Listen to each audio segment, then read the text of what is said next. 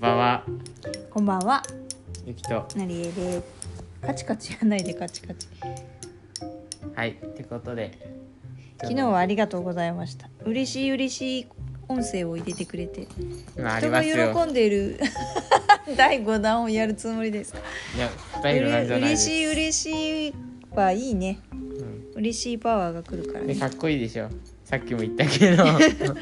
うん、いいと思うよ。ということで今日の音声のネタは、まあ、学校での人間関係って難しいねっていう音声です。学校の人間関係に限定しなくても人間関係は難しいよ。難しいっていうか、この間も言ったんですけど、ほいほい、なんかまあうちの学校なんか雰囲気が、なんとなく終わってるっていうか結構それ悲しい発言ですけど、なんかこうね、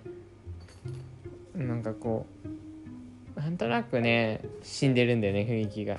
死んでるってなんだろうな、なんかやっぱ人間って空気を察する能力って結構強いじゃないですか、ね、野生で。でその僕結構なんとなく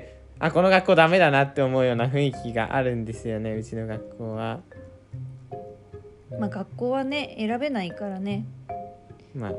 頑張っていい学校行くっていう意味で言うと選べるっちゃ選べるけど、まあそうね、最初から私立とかに行ってればまたちょっと違ったのかもだけど、でもね、まあ、なんかこう社会科の先生が言ってて、なるほどねと思ったんだけど、まあ、生徒は質はそこそこなんだけど、はい、社会科の先生がそんなことを、はい、先生が終わってるよねって言ったね。まあ確かにな。先生が終わってる？先生がなんて言うんだろう、まあ悪いとは言わないけど、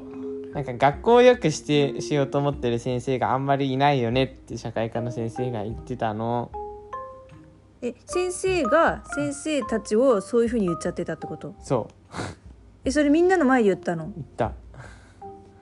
結構そういう先生だから。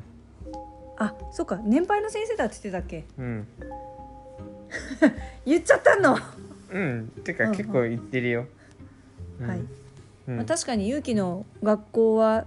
30代前半の若手の先生多いもんね。いや、もう20代前半が多い。あ、20代前半か。じゃあ新任になってまだなんか先生になったばっかりが多いってこと、うん、社会人でいうと社会人になりたてみたいなこと、うん、ダメじゃん、うん、しかも僕は、なんか知んないけど、今までなんか僕がこう話し合ってきた先生って、なぜかちょっとこう40、50、60ぐらいの先生が毎回僕会うから、なんかタイプ的に小学校の話、中学校も含め、全部今までの中で、ずっと先生と仲良くなるのは年配の方が多い。逆にあんま若い人あんま会わないことがすごく多い。何が違う？なんだろう、こう僕の推理なんだけど、推理じゃなくてゆうきの感覚を教えてくれればいいから。推理って言ったけど感覚なんだけど、まあ当たり前だけど若い先生ってさ、なんか教え方が一般的すぎるし、言うこともこうなんか当たり障りないし、正直なんかこう教えることで精一杯な感じはやっぱりあるの、新任だから、まあしょうがないよねそれは。でも、まあなんかだんだん、まあ、30代ぐらいから、まあ、慣れ始めて、こう自分の考えを持ち始める感じはするのね。どう教えるかっていうのの自分の考えが持ち始めて、40ぐらいである程度固まってきて、だからもうある40ぐらいで固まって50で固まって、もうそれ以降になってくるともうなんかもうしっかりあるぐらいになってくるんだけど、まあ、30代ぐらいまではやっぱ、なんかこう30代ぐらい過ぎると40代ぐらいになってくると考えが固まって、こうその先生個人でなんかこうなんて言うんだろう、こう大きななんて言うんだろう、こう考え方みたいなのがしっかりある先生になってくるの。信念みたいな。そう、信念みたいなのが。でそれがある教え方してくれるから、まあいいなって思うけど、まあ合わない先生は合わなくなるけど、でも僕は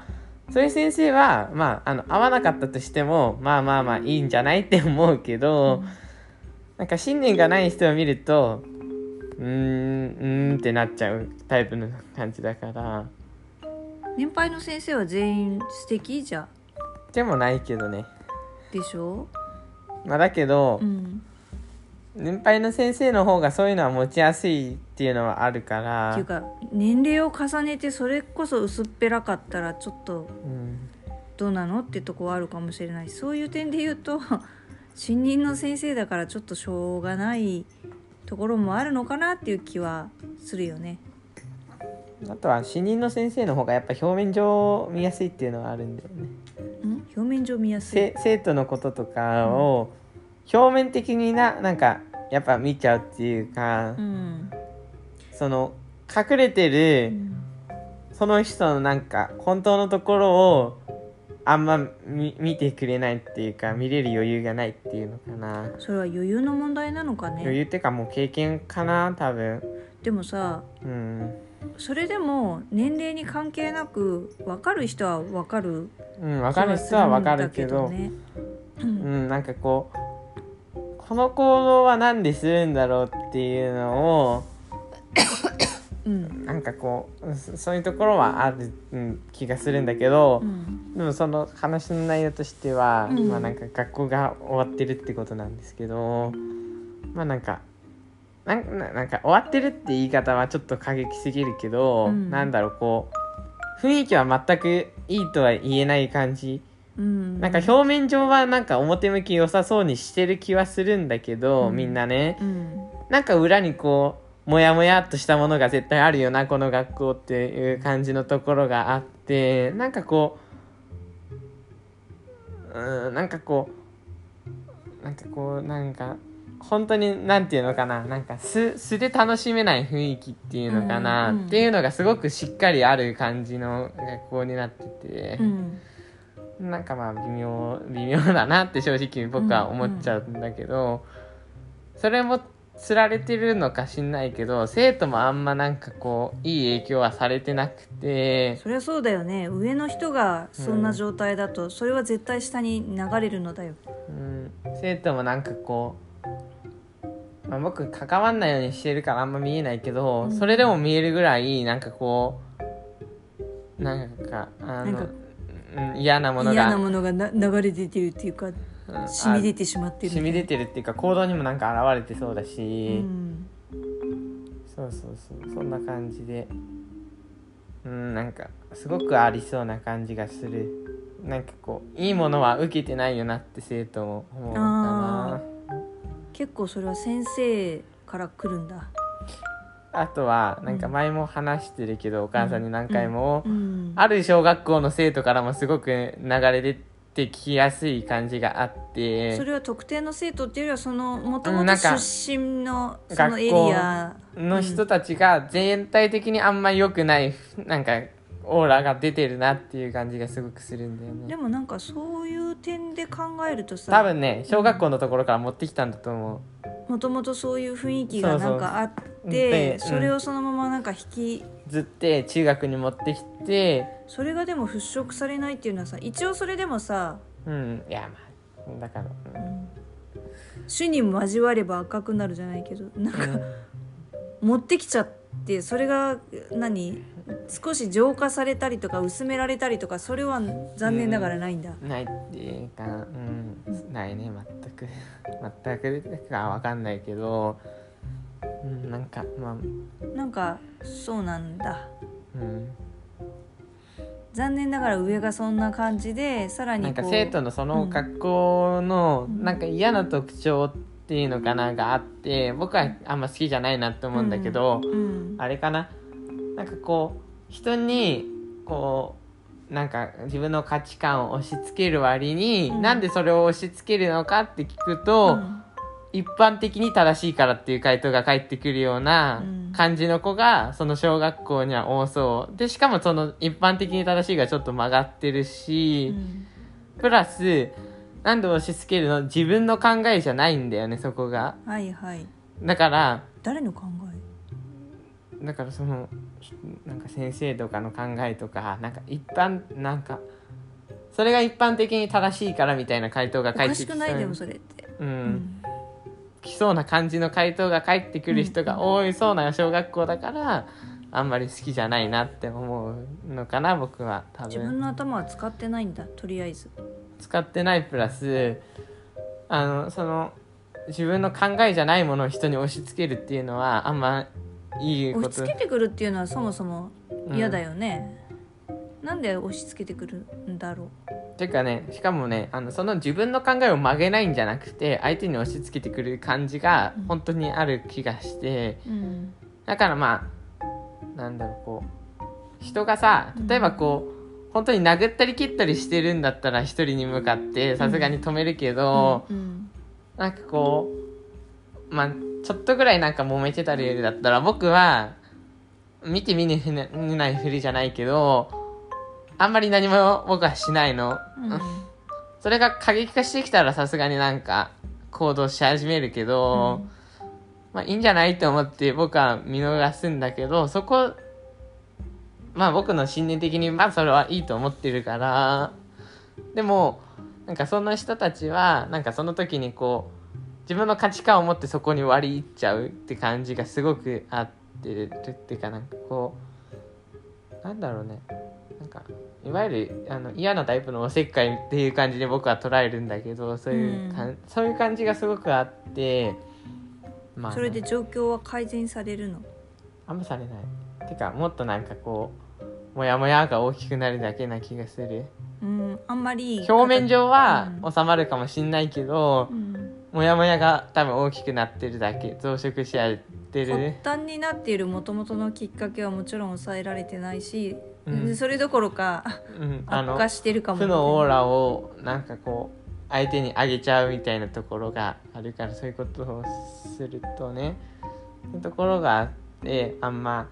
って感じに僕は思ってるけど、まあ僕も結構そういう意味で言うと意見が過激な方な人ではあるから。そうだね、うん、あとはそういう風に勇気も感情的になっちゃうと結構うまく伝えられなくなってくるもんね、うん、感覚が先に優先するからね。まあだけどまあいいんじゃないって思うけど、なんだろう、一番難しいのはどうすれば治るかのところなんだけど、正直ないよなって思っちゃうところもあって。長くなりそうですね、うん、まあそこそこで終わらせるけど、まあそういうのもあって、だってそりゃあれ治せる人っていうと一番最初に思いつくのはやっぱ先生方になってくるけど、先生方もって感じだからになるよねっていう話ではあるから、うん、なんだろうね、でもなんか一番今回言いたかったのはなんか裏にやっぱモヤモヤがあるから、まあ僕はそれはもうなんかちょっと諦めかけてるしどうこうしようとは思ってないけど、なんかそんなことがあるんだなって最近すごくよく感じるようになってきてるなって思うかなとは。中学校になって、嫌な方向になんかちょっと人間関係が複雑になってそうだなって感じがするかな、すごく。それは言ってるね。人間関係とか全て言えるんだけど基本シンプルにした方がいいんだよね、関係は。って思うかな。あとはまあ一つ言えるのはなんか自分の意思を持って行動しておけばもうちょっといい関係は築けると思うなって。そうだね、それはあるね。お互い意思を持っていれば関わらないっていう行動ができるし、なんとなくねいい方向に向かうんだよね。自分の考えを持ってちゃんと行動してる人が多いと。全員は難しいかもしれないけど、少なくとも勇気がまずは信念をしっかり持って、そっちの方向を見て動いてる方が、はい、勇気の大事な宝物は守られましたね。はい、まあなんかそんな感じでちょっと愚痴っていうか悪口のようになってしまったんですけど、それも違う気がするけど、でもちょっと悩みだよね、最近勇気のね。でもなんかって言いまくってるけど、なんとなく本当にこれはもう完全に感覚的なものなので感覚です。はい。ってことで音声最長ですかね。ってことで今日も聞いてくださりありがとうございました。また明日も聞いてください。以上、ゆうきとのりえでした。ありがとうございました。